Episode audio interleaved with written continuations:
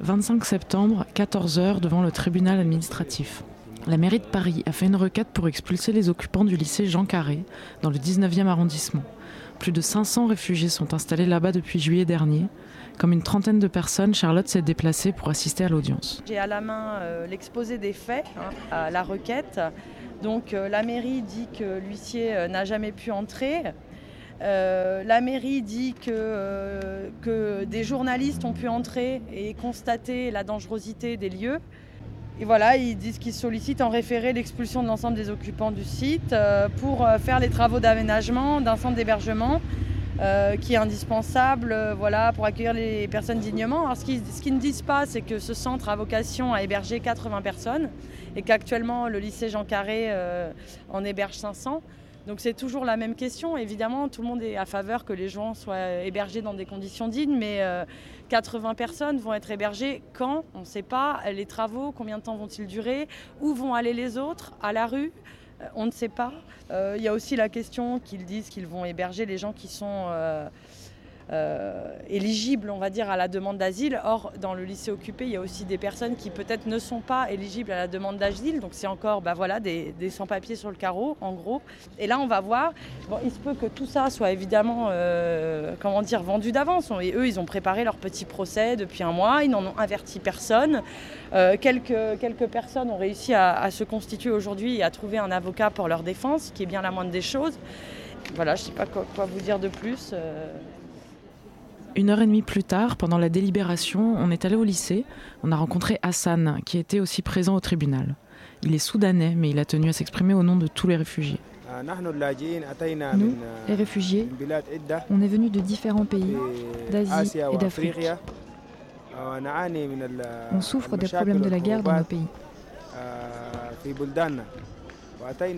On est venu en France, pays des droits, de la justice, des libertés et d'humanité.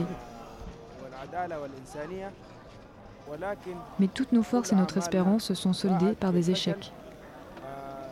Et pourtant, quand on est venu en France, et spécialement à Paris, on cherchait vraiment à trouver une situation stable.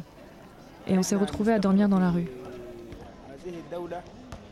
Après, on a trouvé cette école. La vie est vraiment désastreuse. La chambre dans laquelle je suis est surchargée de personnes réfugiées. L'environnement en général dans cet endroit n'est pas propre. C'est insalubre. Il n'y a pas d'électricité. Le gouvernement fait passer le message au travers des médias qu'ils ont tout prévu pour les réfugiés politiques en termes de logement, de soins, mais en réalité, il n'y a rien du tout. Tout ce qu'on a à boire et à manger vient des associations et des ONG. On préfère être à la rue plutôt que d'être dans cette école. Mais cette école nous protège au moins de la chaleur, du froid. À l'issue de l'audience, la juge ordonne l'expulsion sans délai. Si les réfugiés ne quittent pas les lieux, les forces de l'ordre pourront intervenir au bout d'un mois. Même si la mairie de Paris a déclaré suivre la situation de près, dix jours plus tard, rien n'a changé. Les occupants n'ont aucun autre endroit où aller.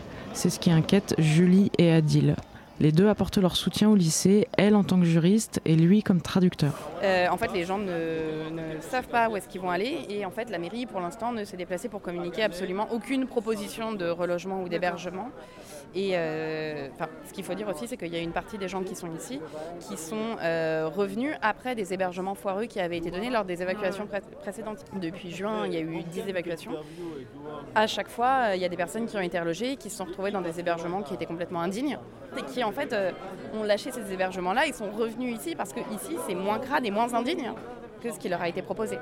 Et surtout, ils sont moins isolés parce que lorsqu'on se retrouve à 3 ou 4 dans une ville qu'on ne connaît pas en banlieue parisienne, sans aucun soutien, eh ben, c'est impossible d'avoir accès à cette Ce n'est pas l'insalubrité et les difficultés du lieu qui sont contestées, euh, c'est plutôt qu'est-ce que l'État, de sa responsabilité, qu'est-ce que la mairie de Paris et la mairie du 19e également, hein, qu'est-ce qu'elle fait pour mettre ces gens-là dans des conditions humainement acceptables. Pour faire entendre leur voix et appeler à la solidarité, les réfugiés et leur soutien organisent une assemblée générale ouverte à tous le vendredi 9 octobre à 18h, place des Fêtes.